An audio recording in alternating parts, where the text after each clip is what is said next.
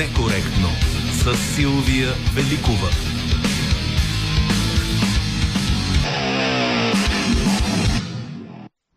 Здравейте от екипа на Политически некоректно. С звукорежисьора бил Каранейчев и Антон Пиперов. Редактор е Добрина Карамболова, музиката ще избира Марина Великова, а нашата връзка с вас в социалните мрежи Евелина Георгиева днес е рожденичка и ние от тук изпращаме много целувки, поздрави, радваме се, че е част от нас. И първата песен а, ще посветим на нея. А иначе музикалната ни линия е свързана с една голяма музикална раздяла, раздялата с сцената на Сър Елтън Джон. През седмицата той се сбукува с публиката в Лондон и пред многохилядната си публика там изпя за последно най-големите си хитове. Част от тези хитове ще чуете и днес политически некоректно. Днес ще коментираме съдебната линия в политическите сюжети. Очаквате ли да има още обвинения и искания за депутатски имунитети? Това ви питаме в нашата неделна анкета. Можете да отговорите с да или не в анкетата ни в стори на Фейсбук и Инстаграм, както и в Телеграм и Твитър. Иначе с вас ще коментираме форсирането през последните дни на с години затлачвани и неглижирани разследвания, Барселона гейт, Чекмедже гейт, разкритията по 8-те джуджета, Руди гейт а, и а, с а, опит да се ориентираме дали Иван Костов, прощавайте, Иван Гешев наистина ще успее в следващите седмици да докара тези разследвания до някъде или просто страхува онези, които искат оставката му. След като вече има и механизъм за разследването му, очаквате ли срещу него пък да започнат разследвания? Можете да ни пишете в профилите на предаването в социалните мрежи, а след малко ще ви очакваме и на редакционните ни телефони 0889 202 207 02963 1565 029336743. Можете да коментирате и изненадващата новина, че издирвани от 10 и над 10 години а, Ангел Христов, един от двамата брати Галеви, се оказа в България въпреки червената бюлетина и всички предприяти от държавата ни действия, за да бъде намерен. А, за съжаление, човека почина, но сега пък ще трябва да стане ясно как е било допуснато това завръщане и защо никой не е разбрал. Така че много теми, които отварят разговор за работата на институциите в България, по които ще ви очакваме на телефоните ни. Новини с добавена стойност. Алев от Вестник сега.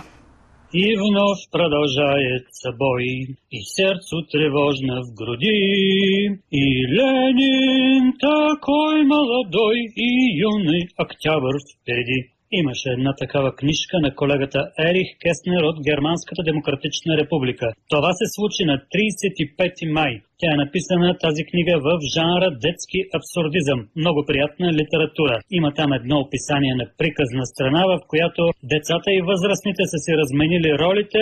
Децата са строги и сериозни, защото се занимават с превъзпитанието на лошите си родители. В най-новата история на България пък възникна една чисто нова традиция. На 1 юни или 32 май да превръщаме парламента в детска пиеса на абсурда. В Деня на детето е много важно да превърнем Народното събрание в детска градина без възпитателка. Първото издание на тази нова 32 майска традиция беше преди година, когато ПП депутат на име Искрен Митев се скара с Костадин Костадинов. Искрен тогава каза, че Костадин бил крадец на копейки, той пък му върна епитета Охлюв.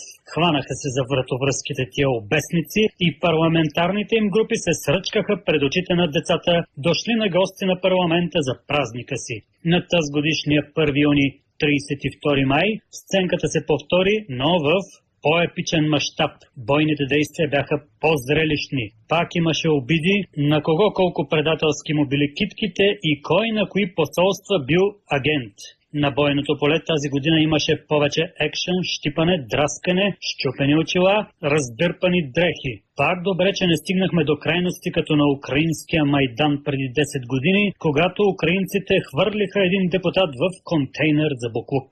В тази годишната първоюнска епопея най-бойна беше една интелектуалка от Възраждане, юнакиня и кадрушанка във всяко едно отношение – Виолета Карпачева. Много темпераментна и енергична дама. Не бих искал да се ми насреща, ако държи мотика или паламарка. Карпачева отправяше смразяващи кръвта бойни възгласи срещу Божанков, приканвайки го на единоборство, като в някаква Илиада. Божанков от своя страна не се реши на такъв сблъсък и само си размениха по една плюнка с Цончо Ганев. Карпачева княгиня издебна удобен момент, скочи на бой срещу Божанков, но последният бе благополучно изведен от полето на битката. Всъщност битка е силно казано, по-близо беше до жанровете на цирковото изкуство, но той в цирка работата не е никак проста и безопасна. Разните там циркови акробати, изпълняващи сложни трикове, непрекъснато рискуват да се пребият посредством падане от високо или да ги изядат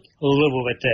Има такива случаи на разкъсани звероукротители. Всъщност, исторически циркът е бил точно място за разкъсване от лъвове с политическа цел. Християнските мъченици, например, ги пускали на лъвовете в древноримския цирк и публиката изпитвала огромно антично естетическо удоволствие. Това било част от формулата хляб и зрелища.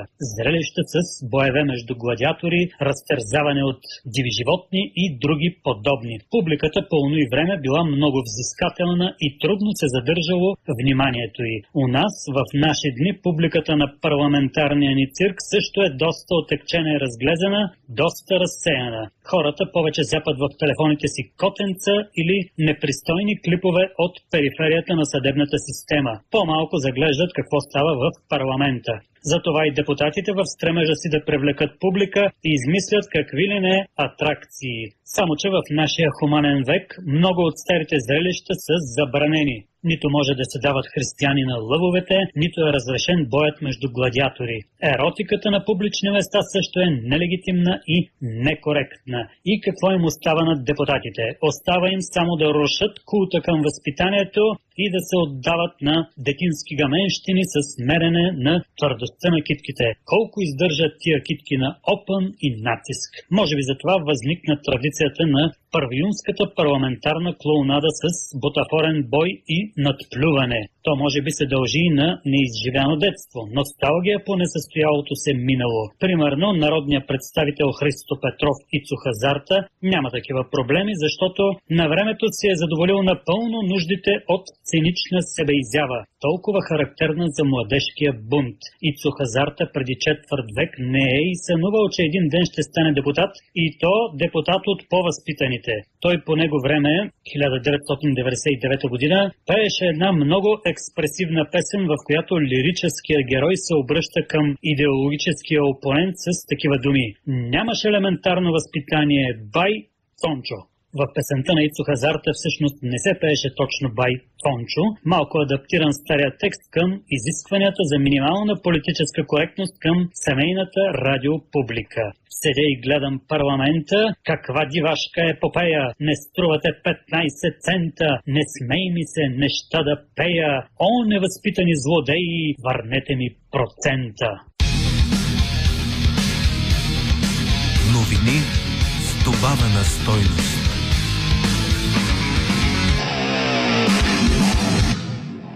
С Иво Балев от Вестник сега. Припомням телефоните 0889 202 207 029 6315 65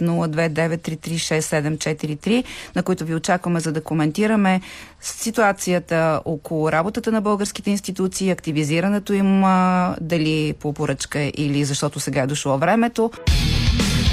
Политически некоректно. Разследвания, искани за имунитети, законодателни промени. Това следихме през тази седмица. Ето как коментирате случващото се.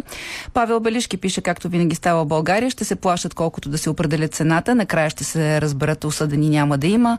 Гоце Дивлев, колкото и да се затлачват делата в прокуратурата, все някога ще излязат от АЕКАЛ. Не може един прокурор да издържи и мафията и всички останали. Да, Тотю Генов, аз мисля, че и да има още искания за имунитет и всичко в крайна сметка ще свърши с оправдание и откази за образуване на досъд, досъдебни дела. Всичко е пропито от мафия на всички нива в съдебната система, пише нашия слушател. И още едно мнение, Людмила Стоянова, искания за още имунитети може да има, защото на Народното събрание е една голяма говорилна, след което нищо не се случва. Големият чадър е отворен за недосегаемите, искането на имунитети и уж разследването е за гаделичкането на електората, за уж постигането на справедливост. Народ който пича хляб и зрелища, за това му дават поне зрелищата. Сега към телефоните. Добър ден. Добър ден, здравейте, госпожо Великова. Чуваме ли се добре? Здраво, чуваме се. Госпожо Никола, преди много-много години Гешев, мисля, че и той се е казвал Иван Гешев за един агент, който е действал преди 9 не си е поплювал, изпивал и той наред. А не говоря за, подчертавам, не говоря за Иван Гешев, прокурора в момента главния. На тръгване от България малко след 9 септември е казал, няма да споменавам годините, да не отчаявам народа, е казал, вас, българския народ, ще ви управляват кондоржии. Той не е имал предвид а, обощари, а имал предвид, а, че ще ни управляват а, първо а, тази дума е употребил смисъл цървури. Да, вие давате думата на Георги Парванов вчера, на Гоце, а, а, Румен Радев, тези хора, които не управляват толкова време, отдавна си излезнали от село обаче селото от тях никога няма да излезе. Така, благодаря ви, че се обадихте. Избора на събеседници, избора на събеседници е избор на водещите. Президента Румен Радев е президент, така че винаги, когато можем, ще му даваме думата. Продължаваме с мненията. Надявам се да влезем в темата, която обсъждаме. И ето как го прави Маргарита Друмева. Ще има само приказки за депутатски имунитет. Резултат няма да има. Ако има някаква мисъл за България в този парламент, останалите партии, освен ГЕРБ и ПП, да се обединят и да излязат от парламента. Друг начин да се прекрати това ужасно скандално положение. А, според нея няма, а, но изгледи като че ли за подобно разграничаване според нашата слушателка не се виждат. Господин Иванов смята, че със сегашната власт нищо и никой няма да бъде обвинен, да не казва и осъден. Всичко това е цирк за предпростолюдието, е неговия коментар. Иво пише, ще има още имунитети и обвинения, но резултат няма да има. И отново към телефоните. Добър ден. Добър ден. Здравей. Важното е да спортувате, другото е лесно, нали, както е казал поета.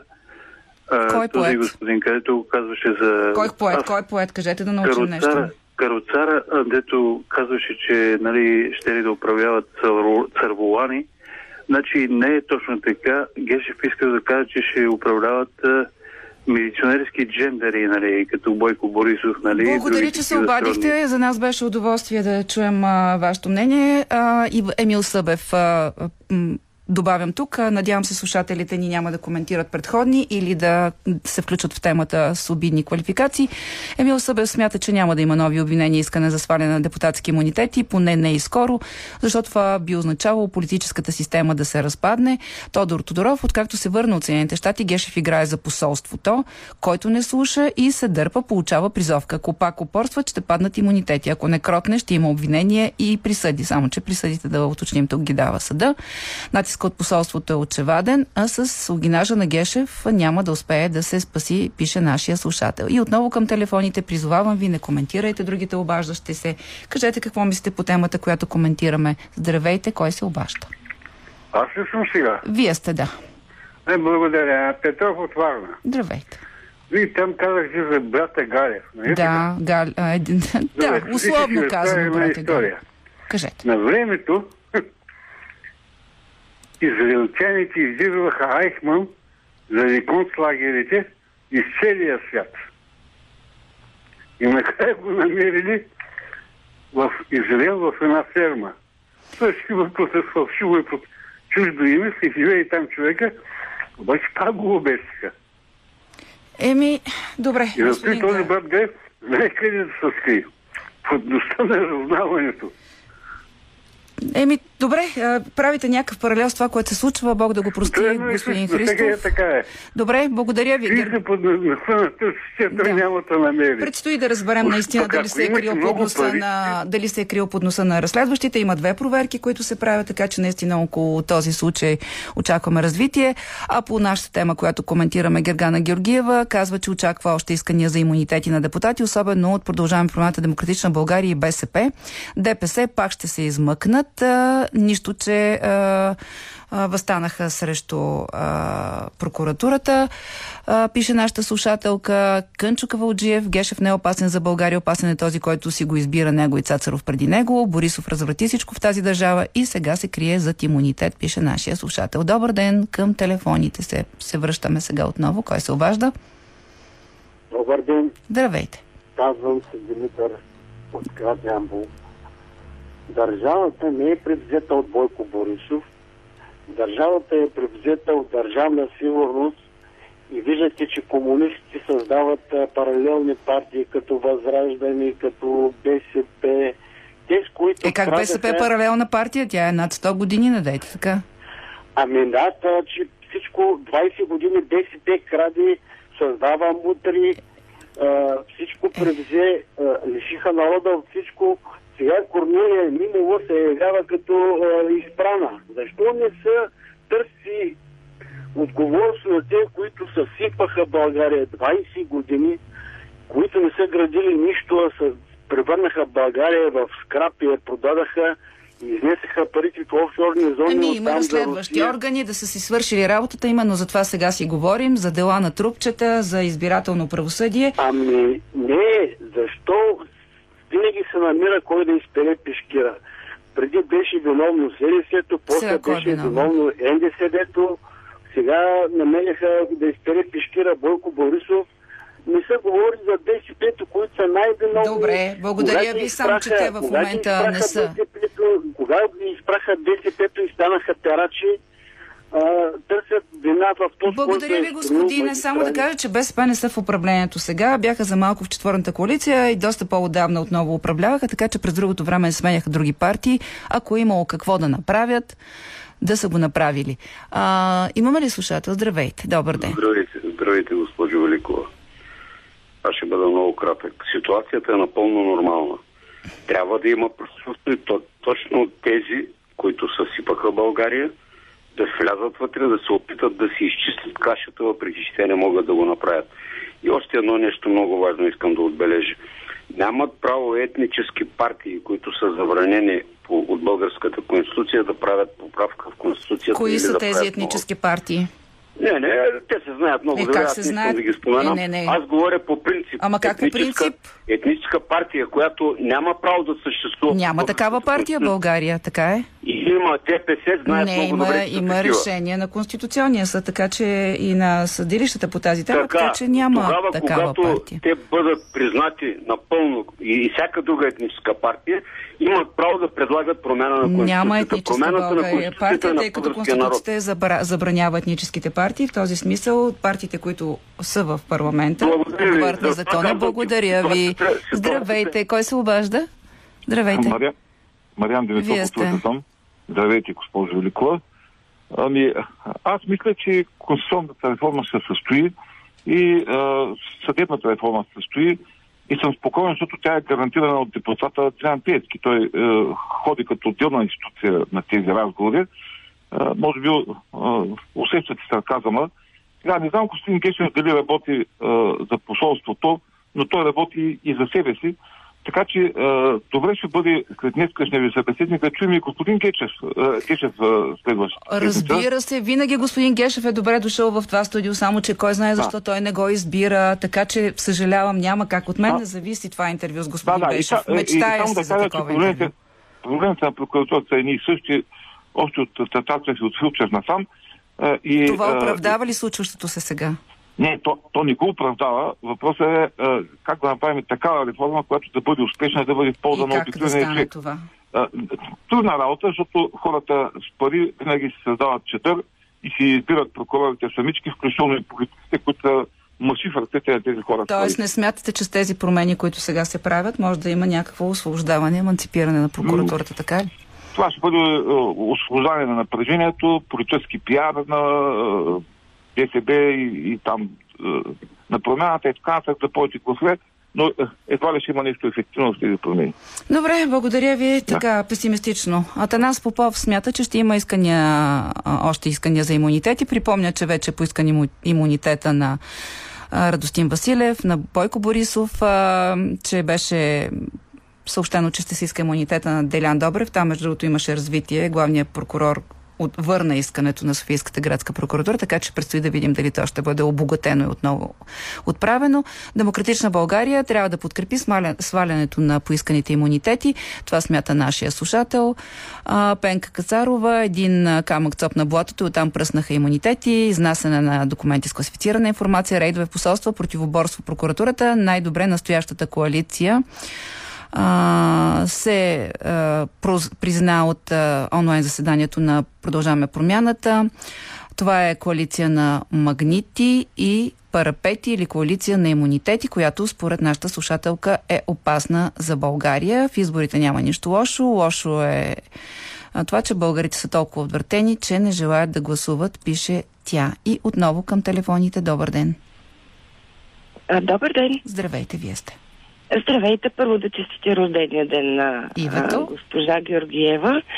О, тя ни е младичка госпожица, така че поздравяваме отново Ами, чрез вас. още по-добре. Аз, обоб... аз харесвам младите хора. Много даже. А, да е жива и здрава. Ами, госпожо Великова, аз смя... смятам, че трябва а, на всички, а, които са управлявали повече от 10 години и са били в парламента повече от 10 години, да им се свали имунитета. А, по простата причина, че ние в- момента сме на този хал, благодарение на едно 33 годишно управление, в което ни се замазваха очите, а, замитаха се под килима далавери и а, сега сърваме по парата, която я дробиха такъв тип хора. А по отношение на простолюдието, защото прочетахте, мисля, едно мнение, простолюдието е точно в парламента. Хората извън него не са простолюдие. Съжалявам. И това трябва да се спре. Българите не са прости хора. Добре, а как да се спре това? Каква, как виждате развитието тук? Вървим към правителство, нали така изглеждат нещата към този момент? Ами, вървим към едно правителство на еднодневките и ще си го получат. Добре, благодаря ви. Ана Анова пише, че понеже коалицията Продължаваме промяната, която съставлява правителството, е неспособна да разрешава конкретните проблеми на страната, може да запълва времето с искания на имунитети, разпитване на служебни министри и разни други алабала. А, имаме и мнение, а, имаме и анкета, само ви припомням тук а, да не забравяте да гласувате в нашите профили в анкетата дали ще има още искания на а, имунитети и още обвинения с да или не. А Анатолия Танасов смята, че ако Гешев успее да опази кожата, ни предстоят още интересни събития. Отново към телефоните. Добър ден. Здравейте, здравейте. Здравейте. Александър Петров от София. Здравейте. Първо искам да ви поздравя за страхотно търпение към вашите слушатели. А, след това искам да кажа моето малко и не толкова значително мнение. На мен това ми изглежда в момента като една игра на покер, която се развива твър- твърде дълго. А, и в зависимост от това кой колко има да загуби, според мен тогава ще видим дали това е наистина това, което се случва не е един театър, една постановка и една случайност, а наистина е нещо, което ще се случи реално. Още повече, че нашата маса за покер изглежда интересна и за други така по-силни турнири, ако мога да кажа така, като в геополитическата обстановка. Това е моето мнение. Добре, благодаря ви. Продължаваме с още обаждания на телефоните ни. Кой се обажда? Добър ден. Ало, добър ден. Здравейте. На телефона Илия Ромов Илиев от град Шумен в момента се. Здравейте. Първо, искам да кажа, че Крим е руски, белоруски и ще се остане руски. Добре, що казвате? Искам, ало, Да, искам да, кажа, а, да, на, ако може, при нас министър-председател на Република България да предостави кратка информация за Тодор Тагарев. Бил ли е в, а, в, в, в Киев, в бил е и реално къде, къ- къде е служил, какво е бил в българската армия и защо в момента преди се е правил на гълъбче. Добре, добре. Аз само да ви кажа, че не мога да поема отговорност да ви кажа дали кандидат министър-председателя ще го каже. Но мисля, че господин Тагарев ще може да обясни всичко, което има. 2009-2011 година в Украина. Е, какво като е бил в Украина? То сигурно и други хора са ходили в Украина. Да, Това. това е, обаче просто искам да кажем, дали е по- поема Е, някакви отговорности. Дали е поема? е Добре. бил по време 2009-та. на щит? И къде е бил по време на щит 82? Добре, господине, надявам се, ще успея да запомня всички тези въпроси, а пък надявам се, че господин Тагарев, ако стане министър, ще може да отговори на всички въпроси, които са свързани с неговото, а, неговата биография, но не виждам нещо проблематично някой да ходи в Украина, само нека да го отбележим. Добър ден на следващия ни слушател. Здравейте, госпожо Великова. Здравейте. Честит празник на вашето момиченце. Да е здраво. Благодарим. Тя слуша сега и сигурно се радва. Кажете сега какво И мислите по темите, радваме които и се обсъждаме. радваме на всички вас. А, това, което се случва е изключително тревожно, защото ми прави впечатление, че едни фигури, които не се бяха появявали, в един момент някак си станаха много публични, а те всички присъстват в а, едни списъци, всеки може да ги види на страницата на Биво, които са наблюдавани от чуждите служби. Кои имате предвид фигури? Ами така, те си знаят. Е, Или сега, не дайте и вие така, като Любена Павлова от 8-те джуджета, те си знаят. А, Кажете, кои са фигури. Аз ма, само с това момиче не ме, защото...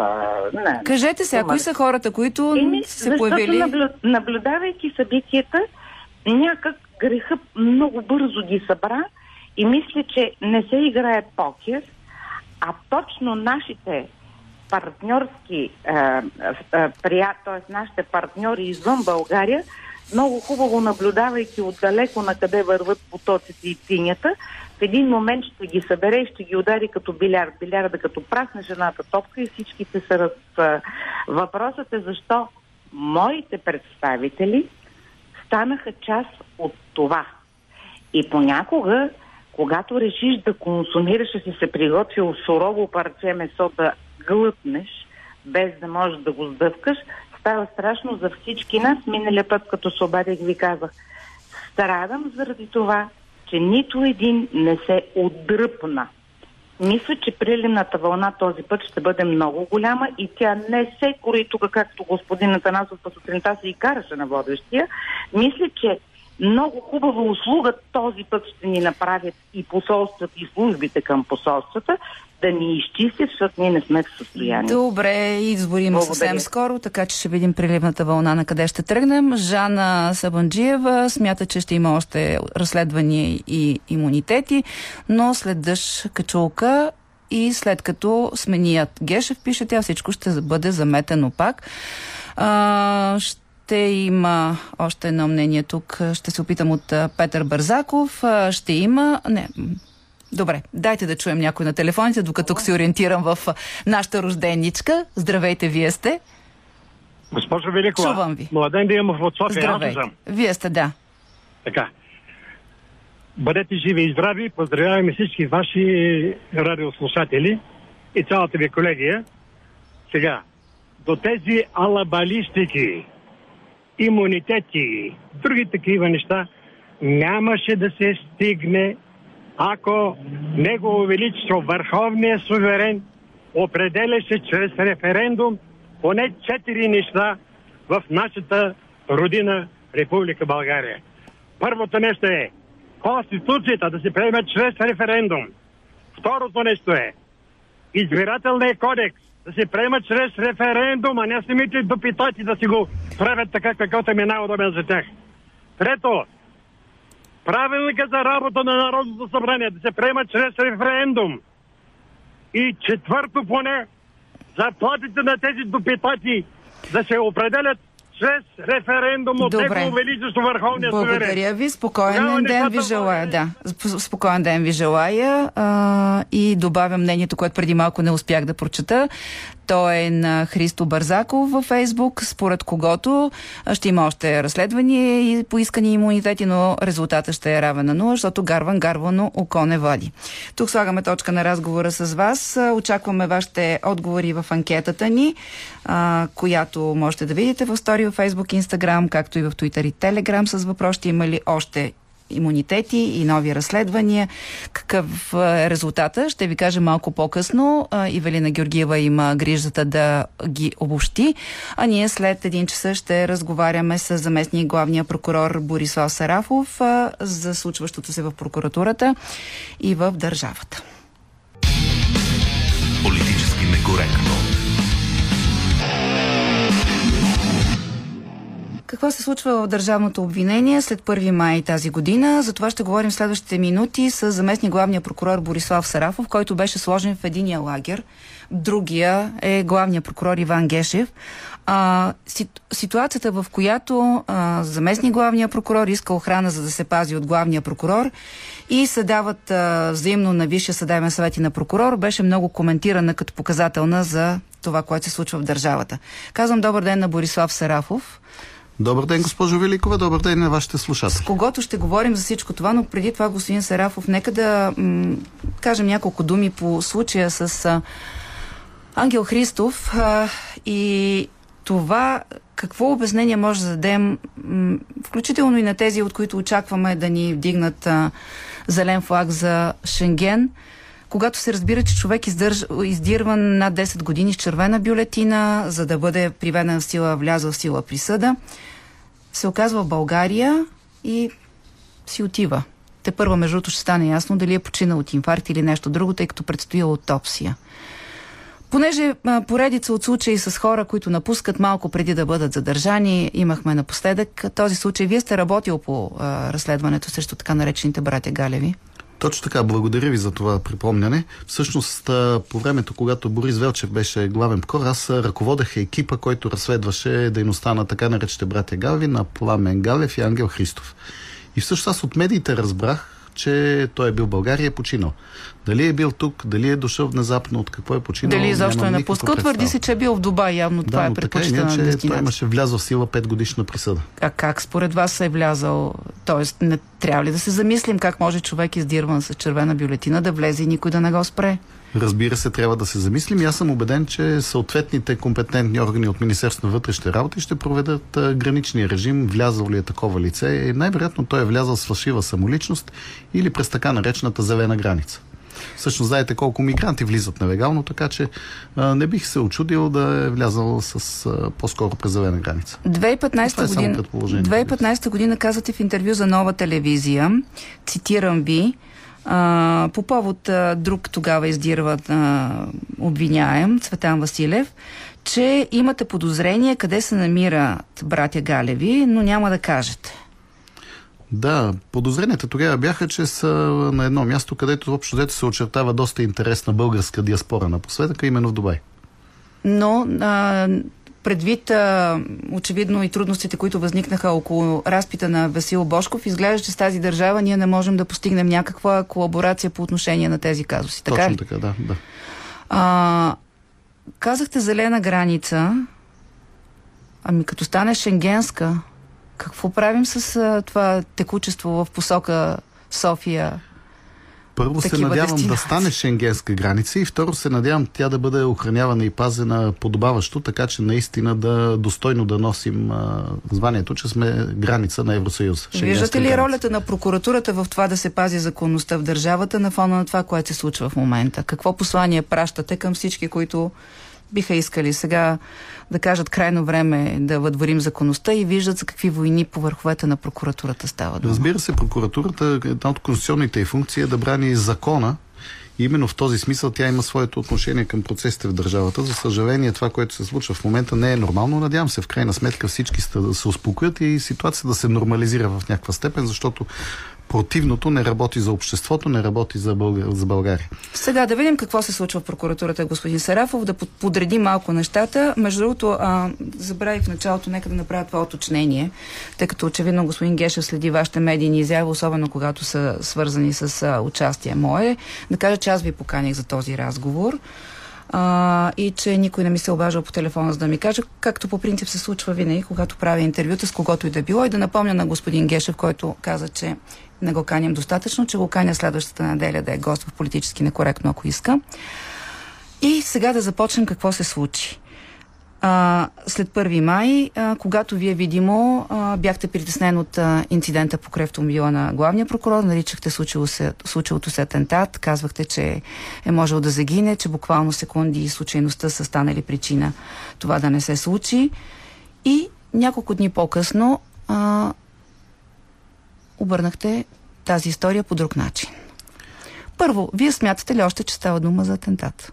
О, да, категорично, категорично мнение, че става въпрос за атентат, тъй като твър- твърде много инсинуации имаше по темата, аз ще се въздържа от коментари, Но но, не- с но- интерес очаквам да излезне заключението на назначената експертиза в а, специализиран отряд за борба с тероризма, където специалистите по взривни вещества да кажат какъв е бил еквивалента, каква е била поразяващата сила на това взривно устройство, защото това ще разсея всички съмнения относно това какво е било. Аз имам своето мнение и моето мнение е, че това беше наистина сериозен взрив. А това, което добави като обяснение господин Гешев на двете си публични изявления, а, пред, предварителните писма, които е получавал с предупреждение да, да напусне, настояването му в разговора с господин Йордан Стоев, тези, които поемат гаранции за него и семейството му да си признаят, че те стоят за ат- атентата, промени ли по някакъв начин вашата представа кой стои за този атентат? Не, аз и сега не зная, госпожо Великова, кой стои за този атентат. Това е Той насочи към загадки. някакви политически играчи. Това аз не го зная, в крайна сметка това е негово право, но аз нямам никаква идея, докато не се разполага с конкретни доказателства, не бих могъл да твърдя нищо. Още повече, че аз не съм част от екипа, който работи по това дело. В крайна сметка аз ръководя административно националната следствена служба. А, казва се разследва от конкретен екип следователи и прокурори. А кой би имал интерес да а, убие главния прокурор според вас в една европейска държава?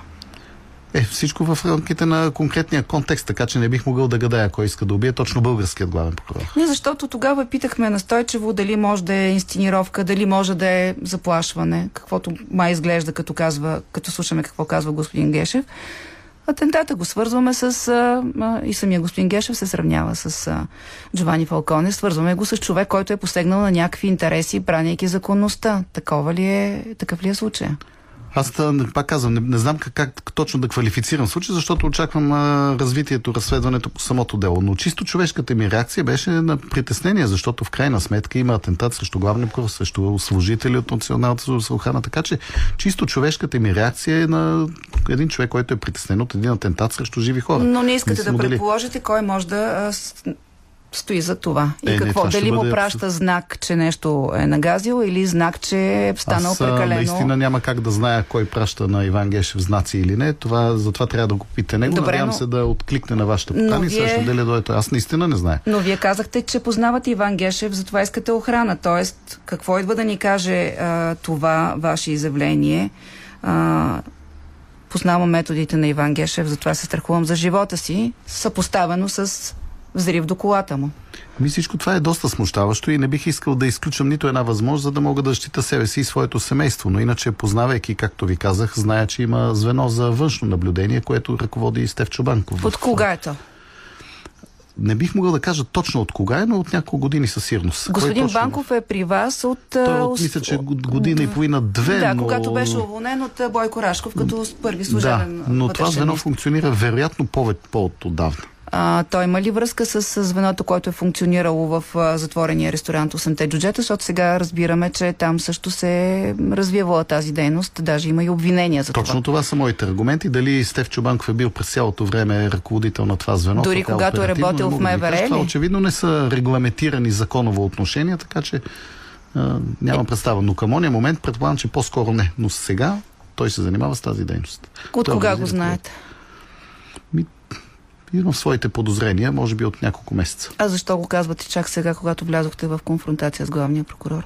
Защото винаги съм се надявал отношенията и да са на едно нормално, работно, но професионално ниво. Забелязвам обаче, че главният прокурор очаква по-скоро сякаш сервилност и сляпо подчинение, а не коректност и професионализъм. И именно затова, може би, отношенията ни се влушиха. Коректност и професионализъм а, а, предполага ли да си затваряш очите за закононарушения? Защото ако има такова звено към главния прокурор, това е престъпление. Аз не съм имал доказателства и не съм имал възможност да ги изнеса. Но пред кого да изнеса доказателствата според вас? Пред главния прокурор ли, че едно такова звено работи към него? Ами главният прокурор казва, че не е недосегаем, че всеки прокурор може да го разследва. Пробвали сте да подадете сигнал в а, градска прокуратура, за да видим дали мисля- работи този текст. Мисля, че на днешно време, в реално време се вижда, че това са само твърдения и не отговаря на истината. И именно за това в крайна сметка беше прият от законодатели и новия механизъм. Истински работещ Ще механизъм. стигнем до него. Да, точно Да. така. Между прочим, именно откакто се разбра, че такъв механизъм ще съществува и в крайна сметка има политическа воля да бъде прият, именно това сякаш нагнети отношенията между господин Гешев и политическата класа. Ще стигнем това до него, но аз искам първо да си изясним вашите отношения, защото а, от една страна а, изглежда наистина неясно защо така се стигна до тази конфронтация. Вие буквално преди месец и нещо, когато а, господин Гешев лично участва в прожектирането на едни флашки, намерени в едни а, обвиняеми, без неясен происход бяха тези флашки, правиха се внушения, включително и че политици стоят зад заговор срещу Гешев, бяхте до него И даже се възмущавахте от това, че се случват такива неща и се а, обсъждат такива Аз суми за главата на полицай и на главния прокурор. Не, не дадохте знак, че подлагате под съмнение това, което се случва. Аз бях до него, но ще обърна внимание, че не взех участие, активно участие в този брифинг. Просто бях на трибуната. Изказахте се по отношение на полицейските, там разговора, който беше в тези записи за главата на някои от полицейските служители, макар и на... Само накратко. като коментар, че подобно нещо наистина е недопустимо. Добре, но... не ви ли се струваше това прекалено театрално, прекалено а, измислено? Може би за това не взех активно участие в този брифинг, за разлика от други пъти, когато, когато става въпрос за професионална тема, по конкретен повод, конкретно разследване, съм взимал много по-дейно участие в тези брифинги. Да, включително и на срещите на господин Гешев с политическите сили, когато а, така реагирахте остро срещу някои законодателни решения. Даже съм си извадила един, един цитат от януари 2022 година, а, че съдебна реформа трябва, комплексна, а не само закриване на спецправосъдие и махане на Иван Гешев. Спомняте ли си тези думи? Така аз и в момента мисля, че трябва комплексна съдебна реформа. А махане Съдебната на Иван Гешев да- искате ли вече? Аз не искам да взема точно отношение, защото към момента е повече от очевидно, че отношенията ни с господин Гешев са влошени. Така че отношение... Кое? Кое, кое направи невъзможно да продължите за частта на пагал, пагона да, да- стоите до него? Държа да кажа, че съдебна реформа наистина е необходима. Ще говорим Тя съдебна трябва. реформа. Да и обещавам. да, примери. обещавам, но нека сега да разберем. Кога решихте, че повече за частта на пагона не може да стоите и да го пазите и да, или да мълчите на пресконференциите му? Точно така, това беше повече от ясно, когато той открито ме нападна в първата си пресконференция, мисля, че беше на 15 май. Той открито ме нападна и аз трябваше да същата по някакъв начин. В крайна сметка то се видя, че моето коректно и професионално отношение а, не са достатъчни. Той очевидно има негативно отношение към мен, което и, явно извади на показ. Така че от тук насете аз не дължа нищо друго на него, освен едно възпитание и нищо повече. Как работите в момента а, заедно с... По, по някакъв начин работите ли, въпреки че той в повечето време е в отпуска, но все пак а, вие сте заместник а, главен редактор, прощавайте, главен прокурор по разследването, т.е. това предполага, че трябва да имате някакви функции в прокуратурата. Аз административно ръководя колегите от Националната следствена служба, разпределя се постъпващ доклад и а, подобни дейности, които не налагат комуникация с главния прокурор. Тоест, оказва се, че Националната следствена служба може да работи и самостоятелно, без да си комуникира ежедневно с главния прокурор или някой, който го замества. Което явно преди се е отпуск. случвало. Така, то, той преди се е случвал. в Смисъл, Тоест, да- преди се е случвало да си комуникирате ежедневно ли? Защото преди се е случвало да комуникирате. комуникираме ежедневно, когато сме работили нещо, което е, в смисъл, дали когато аз съм го замествал или нещо подобно. Искал ли е нещо от вас, защото вие пръв отворихте публично темата за делата на трупчета? Например, делото Хемус на трупчета ли? А, вероятно, това също дело би могло да се класифицира като едно от делата на трупчета. Защото Всяко едно разследване, националното следствие. всяко Защо едно на разследване, което продължава повече от... Нека да уточня обаче няколко от делата. М. Има няколко дела за Хемс. Всяко едно разследване, което продължава повече от 2, 2,5, 3 години, очевидно има нещо гнило и това не може да Ма, е така. какви две, две години и половина, господин Сарафов? Колко наказателно процесуалния кодекс, какви срокове дава? Там са Именно. два месеца по изключение, Именно. И още след- два, е, не, по изключение два още месеца два. Е сериозно, едно разследване Добре, не може да не е сериозно, месеца. ма да, 36 Но искам само да месеца е уточня, прекалено. че делото за Хемус не е в Национална следствена служба, а се разследва от разследващи полицаи в ГДБОП. Така, а в Делото Хемус не е в Националната следствена служба. А, при нас е така наречето досъдебно производство, което касае дейността на фирма Автомагистрали Така. и ремонти на определени пътни участъци. И то от колко време е там? Той е може би от година и година и нещо. И това на трупчета ли е? Надявам се колеги да не са го сложили на трупчето, но аз не се интересувам конкретно и нямам правомощие да се интересувам от нито едно разследване, освен от срочността и в крайна сметка и ритмичността на провежданите следствени действия. Кажете сега за а, така наречените гейт дела, Чекмедже гейт и Барселона гейт, тъй като те бяха по някакъв начин а, разположени в тази политическа атака, която господин Гешев разказа на своите, по време на своите изявления. Там има една ключова дата 10 май. А, според а, този разказ, който той а, съобщи разговор с свой с студент или съученик, който работи по делото Барселона Гейт, вие сте искал то да бъде приключено на 10 май. В същото време стана ясно, че на 10 май е било а, спряно делото а, за пачките и килчетата и в двата случая а, вношението беше, че вие за да може на следващия ден Мария Габриел вече да каже и публично, че биха искали отстраняването на Гешев. Каква е ролята ви в тези два, тези два случая? Защо сте се интересувал от тях? Моята роля в тези два случая Те не са при вас, нали нулева. така? Те нито са при мен, нито съм се интересувал от тях. Нека да поясня. не Тоест, съм се този, интересувал. негов, този наблюдаващ прокурор а, е излагал главния прокурор, така ли, че вие сте казал да свърши до 10 май това дело? доколкото разбирам, става въпрос, че на някой нещо му е казал. Тоест, Някой през- казал на някой, той е казал така. на някой, да. Държа да подчертая, казал съм го многократно. Тези дела са на личния контрол на главния прокурор Иван Гешев. Той в момента се вижда, че са на личния му контрол, защото когато оттегнат, се оттегнат отношенията му с а, бившия премьер Бойко Борисов, очевидно той задава ритъма на разследването и той форсира разследването по делото. Тези две дела, Не сте- отново, не сте имал интерес към това дело, само и единствено на личния контрол на Иван Гешев. Към, специално към съм имал- Барселона Гейт. Не сте казал да спре, Бога да спре никога свършена не съм имал никакво отношение По- към когато- това дело и към другото за чекмеджета. Когато е прекратено чекмеджета. делото за чекмеджетата, вие знаехте ли? Защото Аз когато само едно- беше, че сте глав... вие тогава сте го замествал, т.е. док... практика ли е да се докладва на главния прокурор? Аз ще ви кажа какво означава като го съм го замествал. Когато съм го замествал, означава, че съм решавал доклада. Това са заповеди за командироване, заповеди за различни други а, текуща административна работа, която да трябва да свърши лично главния прокурор. Така че аз доста често последната година съм изпълнявал тази роля, просто съм администрирал доклада на, на главния прокурор. За тези дела нещо Точно така. до вас а тия дела са си били винаги на личния отчет на главния прокурор. Дори те като не е се докладват писменно, те се докладват устно. Дори като е отпуска, разбира Ама се. то- Много пъти то- съм го замествал, когато той е в отпуска, но той е в кабинета си. Ние всъщност вече веднъж говорихме за тези устни, устните доклади и разпореждани. Те са незаконосъобразни. Абсолютно съм съгласен. Но са били тези практика, уст- така ли? Те, те не са са били, те са практика. И сега в момента. Убеден съм, че са практика и в момента. И тези дела, които се, в момента се активизират, се съгласуват лично с него. Вие смятате ли, че наблюдаващите прокурори по своя собствена воля са решили изведнъж, след като Ма три така- години са работили, изведнъж да активизират себе си и да форсират разследването. Доста активно. А вие как смятате? Аз какво смятам, съм казала в други Смятам, формати. че господин Геш влияе пряко на вътрешното убеждение на наблюдаващите прокурори. По тези конкретни По дела? тези конкретни дела, Или всички, по всички които са- дела? Или по само тези, тези, знакови? По тези, които са важни.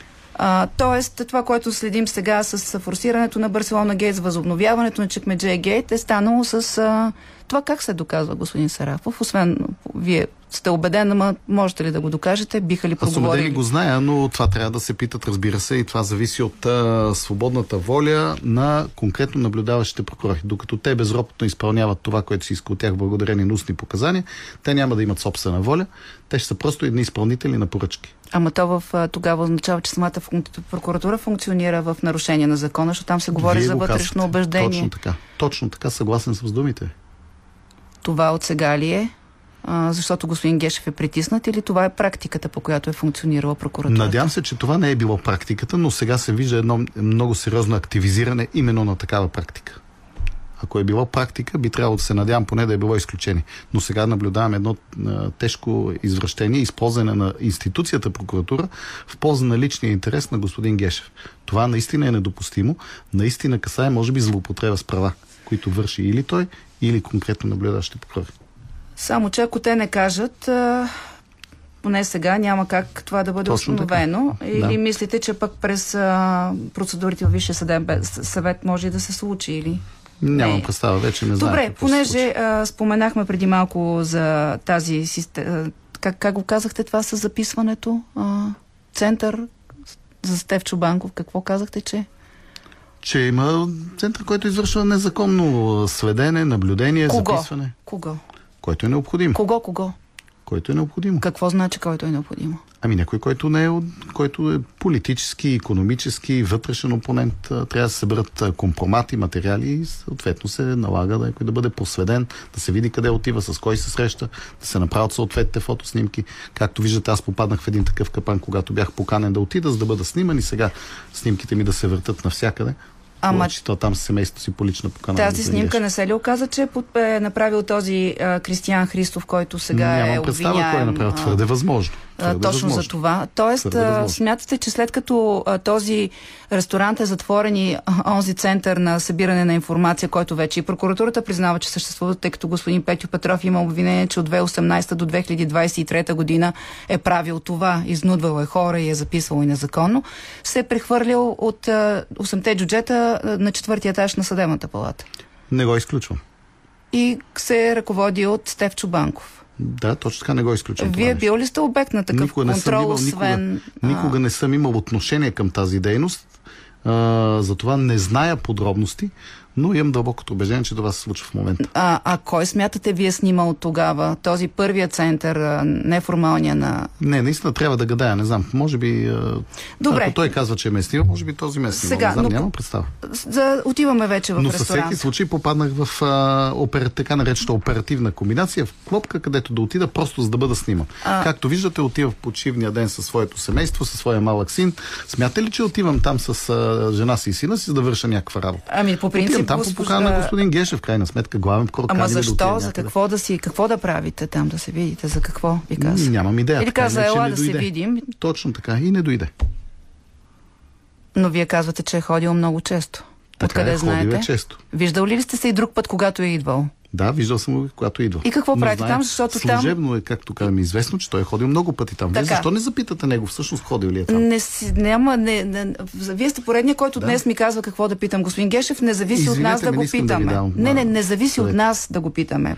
Зависи от него да отговаря. Между впрочем, затова ви питам да вас, тъй като сте думите- съгласен да ми отговаряте. Затова ви питам, колко Разбира пъти вие сте се виждали? Да, колко пъти сте се виждали с господин Гешев в 8-те джуджета? Ми, може би един-два пъти съм се, може би два пъти. А защо сте ходили там? Ако Какво, му, какво му е хубавото на това заведение? Това е заведение, в което в крайна сметка понякога стана един вид магистратско заведение, където са събирали хора, колеги, магистрати, знаете, там наблизко е районния съд, районна прокуратура. И това стана място, където човек може да отиде да се види с някой. И ако някой ми каже, ела да се видим там, аз да му кажа, не, не, няма да отида там, защото то е опасно. А, знае. То стана токсично към настоящият момент. Не, към то беше, момент, то стана токсично, когато преди три години а, антикорупционния фонд Точно публикува така. разследването и е прокуратурата го токсично. Аз неглижира. Сега, сега съзнавам колко е токсично заведението с а, 8-те джуджета, но към ония момент беше нормално заведение. А снимката- Където ходеха много магистрати и където може да отиде човек да се види с някой, независимо дали а, някой ме е поканил или отива. А снимката е от преди да стане токсично или след като стана токсично, защото аз не знае кога е правя очевидно на преди тази. да стане токсично. А сега, Аз, между прочим, ако ми позволите, само искам да напомня а, думите на истинския пострадал от казуса 8-те джуджета. Явор Златан. За тях. Този човек изгуби здравето си в рамките на действията, които бяха предприяти спрямо него. Но сякаш никой не обърна внимание на думите му, че него са го плашили не с друг, а са го плашили с Иван Гешев, даде обаче Любена... който е назначен от ППР. Да, аз съм съгласна и мисля, че Кристиян Христо... А, а, как може ще да каже се- този човек, също да не му бъркам името през цялото време, сега ще го видя. А, този, който вчера също стана, Петров, мисля, че беше, също е обвиняем. Той също казва, че а, господин Гешев е ходил а, често там, но вие виждате ли синхрон в действията на прокуратурата сега по казуса? Вече даже Пепи Еврото и детето му се издирват, а, той е с тежки обвинения и проговарянето на Любена а, Павлова, бивша Петрова, и нейната версия, а, че Пепи Еврото е писал заплашителното писмо с а, Мечо Пухи, ще пием и ще пушим заедно, ще почерпиш спора и уиски, а, с а, това, че всъщност вие сте бил човека и прокурор Русинова, които най-често сте ходили там, че тя никога не е виждала господин Гешев да ходи там. Тук искам да кажа няколко неща. На първо място, ако действително Пепи Еврото е написал въпросното писмо, ако той е автора на писмото, то адресат, ако е Иван Гешев, както всички твърдят, и самия господин Гешев също, то се вижда от самото съдържание на писмото, че те имат дългогодишни отношения. Приятелски. Те имат дългогодишни, приятелски, даже нещо повече взаимоотношения. Тоест, ако приемем за чиста монета Нещо повече имате Павлова, предвид по линия на тази схема ли? не мога да гадая, но се вижда, че има доста близки отношения. А, така че това по отношение на автор и адресат на писмото. А, само извинете, а, защо Пепи Еврото би пратил това писмо на Гешев? От свое име ли го страхува или е посредник на някого? Нямам никаква идея, не мога да гадая. Това си техни взаимоотношения и нямам представа какви са техните взаимоотношения. В крайна сметка оказа се, че отношенията им са доста близки. Това беше ноторно известно за всички в съдебната палата. Еми, с, с Между прочим, приятелството им датира доста отдавна, още от когато господин Геше беше прокурор в градска прокуратура и работеше на, в кабинет на А вашите Монтевидео. отношения какви са с господин Петров? Защото пък Любена Павлова твърди, че сте си семейни приятели, заедно сте си избирали жилище вие. Ние се познаваме, защото сме работили, в крайна сметка той е бил магистрат, но а, отношенията ми винаги са били внимателни и осторожни, Защо? защото именно за това, защото зная близките му отношения с господин Иван Гешев. Ема той не е... Господин Иван Гешев във времето, когато Пепи Еврото беше някаква фигура в следствието, беше един никому неизвестен прокурор, да не кажа, че май никой не беше чувал тогава, вероятно, се сближили, но така или иначе, след като господин Гешев вече беше станал заместник главен прокурор, ръководеше специализираната прокуратура, после стана и главен прокурор, отношенията винаги трябва да са били внимателни с приятелите на господин Гешев. Това още в последните Към буквално... този момент когато, господин Пепи Еврото е бил още- приятел на господин Гешев. Още докато е бил а, в системата или вече и след като е напуснал системата? Защото в един момент нали, господин Цацаров позволи на. Да, да, господин да, да, а, и след като напусна системата. Те Петров да напусне и след- да си вземе всичките пари, които му се Точно полагаха. така, да. бяха близки и след като напусна Добре, кажете за семействата. Ходили ли сте заедно да избирате Моля ви жилище? се, това е абсолютно несериозно. Ама това е можете ли да го докажете срещу нейните думи? Как вие може да го докажете? Какво да ви кажа? Вие сякаш, ви. сякаш възприеме думите на не, аз не възприемам нито Павлова нейните, нито на като останалите абсолютната герои. истина. Нека да ви припомня коя е госпожа Любена Павлова. Е, Любена Павлова е тази, която организира протеста с Така е. кървите агнешки главички през Висшия съвет. Любена Павлова лепеше некролозите на все още живия към този момент член на Висшия девет съвет Камен Всичко това Сотиров. си го припомнихме господин Тази Сарафов. жена ли е източникът на абсолютната истина но тя не е обвиняема и в този смисъл аз пак ви питам, Тя има не е обвиняема синхрон? именно заради колаборацията си с господин Гешев. Тя е техна много очевидна колаборация. Това всеки нормален човек я вижда. Колаборацията им е много тясна, срещу което тя получава наказателна неприкосновеност, а той получава Това възможно ли е по закон, ако разследваме цяла схема, която се е занимавала именно с такова изнудване, следене и записване? По нея имаме обвинение на Петър Петро, Петю Петров, имаме обвинение на Кристиян Христов. Възможно ли е някой да извади от тази схема? Защото аз съм чувала от вас а, разследващите, че а, може някой от групата да подпомага разследването, но той това не, не подменя факта, че той също е обвиняем и част от тази Напълно схема. сте права. За И- това за мен е абсолютно не е неясно поради какви причини Любена Павлова вместо да е обвиняема е с полицейска охрана по разпореждане на прокуратурата. Всъщност тя, е, ако не се лъжа, е с полицейска охрана в момента. Е, да, тя каза, че се страхува. Точно Временна така. е И от казвам, колаборацията и очевидната изгода на Любена Павлова от Иван Гешев Така. неговата от него са просто видими с просто С този око. случай. Тоест, а, вие казвате, че а, не сте бил част гост на 8-те джуджета, че с, а, с жена си не сте ходили заедно с семейството на а, бившите Петрови. А, а ходихте ли по принцип често там? Защото а, тя казва, че сте Максимума, ходил. който да съм ходил там е 5-6-7 пъти. 5-6-7 А виждал ли сте ваши колеги? колеги, които... А, да, там съм се виждал с с колеги. много колеги. Добре, но тя Няма казва, да споменавам никой... техните имена, защото Да. ще бъде некоректно, да вече ги стана токсично. Кажете, Но съм се виждал с изключително Ама защо много колеги. ходите там? За да обядвате, да пиете кафе или да вземете нещо? Защото тя казва, никой не ходеше само заради храната. Ходеше за нещо друго. Говори за някакви суми. 15, Аз не мога да кажа 20, за всички, но аз ако съм ходил там, съм ходил само единствено да се видя с някой на чаша кафе, вероятно. По-скоро не на обяд, защото аз не обядвам. Така че ако доколкото съм ходил в въпросният ресторант, към момента станал токсичен, към този момент все още не беше, беше място за средище, където се виждаха магистрати от районния съд и районна прокуратура, Добре. от съдебната палата. Всъщност, а, докато не беше станал така печално известен 8-те джета, той беше едно нормално заведение, в където можеш да отидеш, се видиш с Коя, за коя година говорите? Защото според обвинението на прокуратурата, то от 2018 не е нормално заведение, тъй като там са се вършили престъпления. Такова е Точно обвинението така, на но Петю който Петров. а, ако някой върши престъпления, не всички могат да разберат, че те престъпленията не са видими. Аз няма как да разбера кой какво върши и какво се случва в това заведение.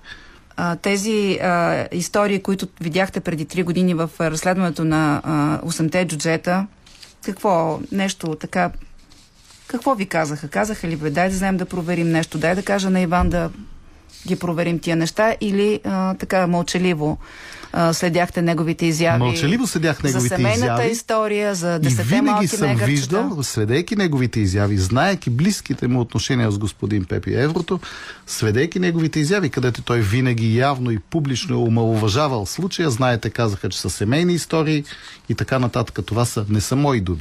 Това са негови думи. Така че е, винаги ми е било ясно какво случва, че този казус е неглижиран. И между Е, прочим, сега винаги- вече не. Сега вече очевидно не е. Точно Сега така. вече ще се Но работи още по дори преди да стане ясно, че този казус ще се активизира, аз споменах в едно интервю пред една друга медия, че това е едно от делата, които винаги са били на трупчета и както аз, така и други колеги сме се възмущавали от това. Сега, господин Сарафов, кажете, понеже виждате, че включително и политическите изявления, а, една част от тях не вземат страна, казват да си ходят и двамата. А, други, ако взимат страна, то е по... Ако искате да пуснем рекламата за гълътка вода и ще продължим още малко. Политически Още няколко минути имаме в разговор с заместник главния прокурор Борислав Сарафов. Бяхме стигнали до а, начина по който вече политически отзвучава това напрежение в прокуратурата, включително и чрез някои законодателни промени. Но господин Сарафов, това, което исках да ви попитам, защо някак не а, няма а, усещането, че вие сте добрия герой, главния прокурор е лош. Ня... Всички казват и Гешев и Сарафов да си ходят, защото и двамата са еднакво отговорни за това, което се случва на върха на прокуратурата. Аз следа това с огромна тревога и недоумение. В мен наистина има недоумение. Аз съм този, който пръв казах, пръв осветих някои неща, които всъщност и вие като журналистите сте казвали. Да, Аз но до сега сте бил част от системата. И излязах лош. Повярвайте ми, аз очаквах подкрепа за думите си. Очаквах подкрепа и от журналистите, или от медиите, и от колегите си. А, Струва ми, се, че не е достатъчно. Аз изли... очаквах подкрепа, защото казах обективно неща, които всички и са знаели, а някои са ги дори Е, и да, казвали. де, обаче И сега- изведнъж излизам... А, не съм съгласен Обаче с това. сега, като ги разполагаме в някакъв политически контекст и някакви събития, които, за които не, сме, не се зна, знаели, но сега разбираме, изглежда, че вие също така като тия членове на Висшия съдебен съвет и на а, така сте в синхрон с вече политическата готовност Гешев да бъде свален. Подчертавам дебело. Аз не съм в синхрон с никого. И ако някой беше пръв, аз първи казах. Изразих и позиция и казах какво се случва. Това аз съм бил винаги първ.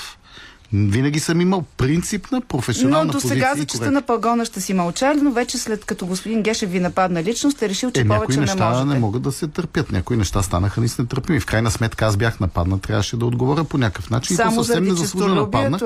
Най-малкото.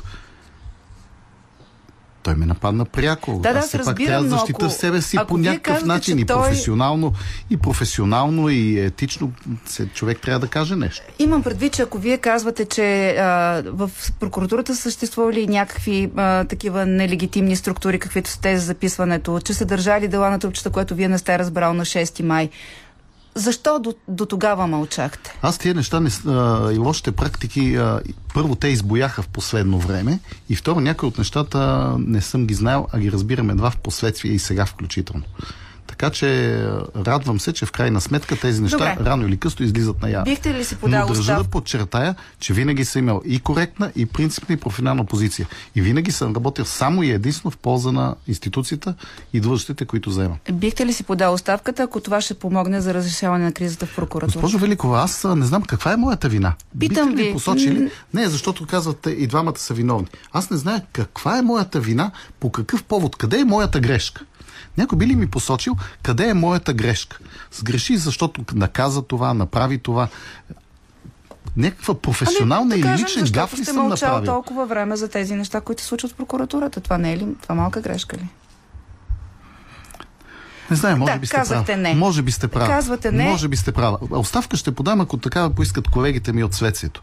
В крайна сметка аз работя не заради себе си, работя заради всички колеги, които ми се доверяват и върху, пред които нося отговорност за своите действия. Добре. Докато имам тяхната подкрепа, няма да подам оставка. Фи. И между прочим, сега с новият закон, който беше прият в петък, Точно за това исках да ви виждам, попитам. че всъщност с колегите ми ще има изключително Ама много някои работа. го разчитат като именно взимане в страна във ваша посока с този закон а, и отделянето от прокуратурата.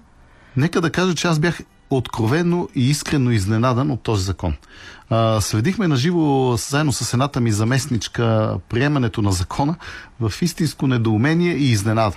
Но държа отново да подчертая, че а, самостоятелното следствие е отдавнашна и лелеяна мечта на всеки следовател Само, че в България. с преходните, с между първо и второ четене изненадващо вкарана, изглежда малко съмнителна цялата история. Действително, за мен беше абсолютно Предстои да изненада. видим, ако искат- Но нека само да. да. припомня, че тази структура на следствието не е нова. Всъщност, следствието функционираше като самостоятелна институция до 2009 Така е, година. беше. а, с- това... Когато се подпъхна в прокуратурата. И всъщност наистина е правилно следствието да е самостоятелно. Да, но не е да нужно видим- прокуратурата, както се вижда, когато е свръховластена, свръхмощна институция, когато държи и ножа и хляба в ръцете си, а, се получават по някакъв път тежки Така, изкривяния, да, които не водят казва, и до това ще е справедливост и до нов, добро. новото спецправосъдие, ще се, ще се провежда именно през това, Това е следствие. невъзможно, защото прокуратурата има едни функции в наказателния процес, а следствието просто събира доказателства. Следствието не е овластено с функциите на прокуратурата. Предлагам да- Държа да подчертая, Да, невъзможно е практически, защото следователите нито могат да направят повдигане Така на е, обвинение, така е. нито Само могат дори самостоятелно може да повдига. претърсване.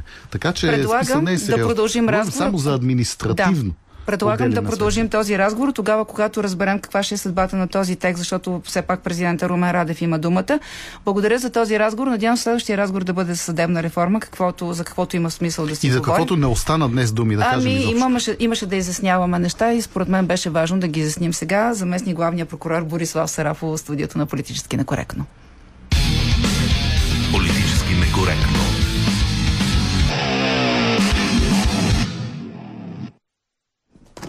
И сега бързо преминаваме рязко към нашата международна рубрика, която е отзвук от а, приключилите избори в Турция. На къде тръгва Турция с Ердоган? Силвия Петрова работи по темата.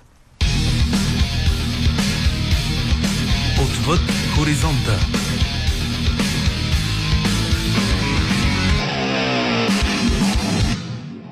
Въпреки рекордната инфлация и националната катастрофа след земетресенията през февруари, при които загинаха над 50 000 души, Ердоган успя да запази инерцията и да убеди нацията, че все още е най-добрият политик, който може да спази обещанията си да възстанови економиката.